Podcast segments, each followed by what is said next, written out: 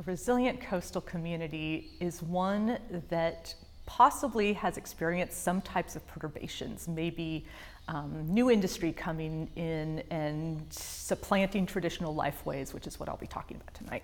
Um, aquaculture firms maybe taking over traditional small scale fisheries territory.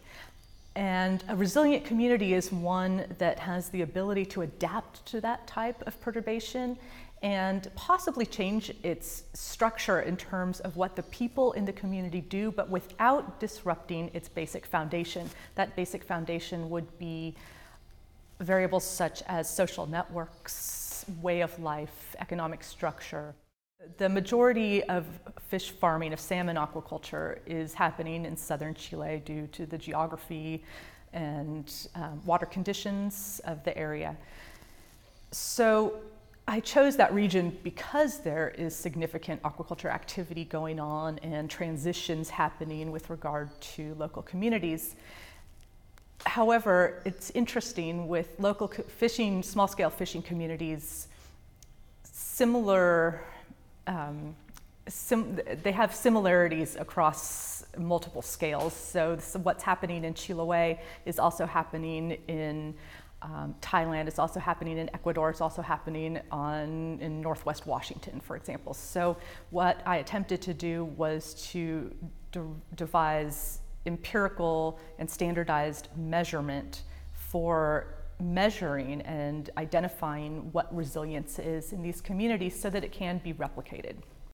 In forming a successful aquaculture cooperative, the most important factors to consider would be pre-existing consideration of pre-existing social networks, um, not working from a top-down strategy, but rather working from the community level up, letting the people themselves organize and letting them work within their pre-existing hierarchical strategies or structures if they have one.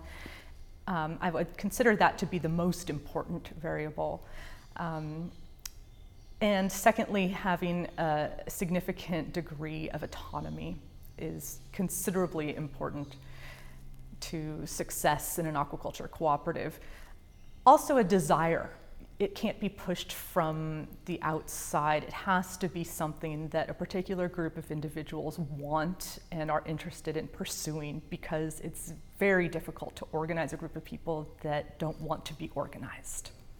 In lieu of unions, forming an aquaculture cooperative amongst fishermen in the United States would have to be formed around either a group of individuals that had self organized to form that particular group with the desire to start a cooperative, or possibly a small insular group of individuals, for example, um, lobster fishermen in Maine who are already self organized around one particular species.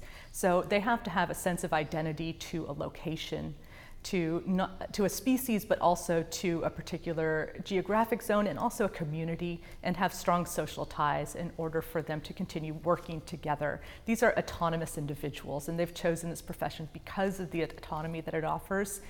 And in order for them to collaborate, there has to be a significant type of drive, which in these circumstances tends to be economic.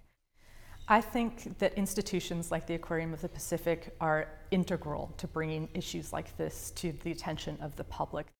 Putting a face to the product in, in, and in engaging the public more in, in their seafood choices interactively as opposed to having the information come at them from an academic perspective, I think is fundamental to building sustainable communities and seafood products.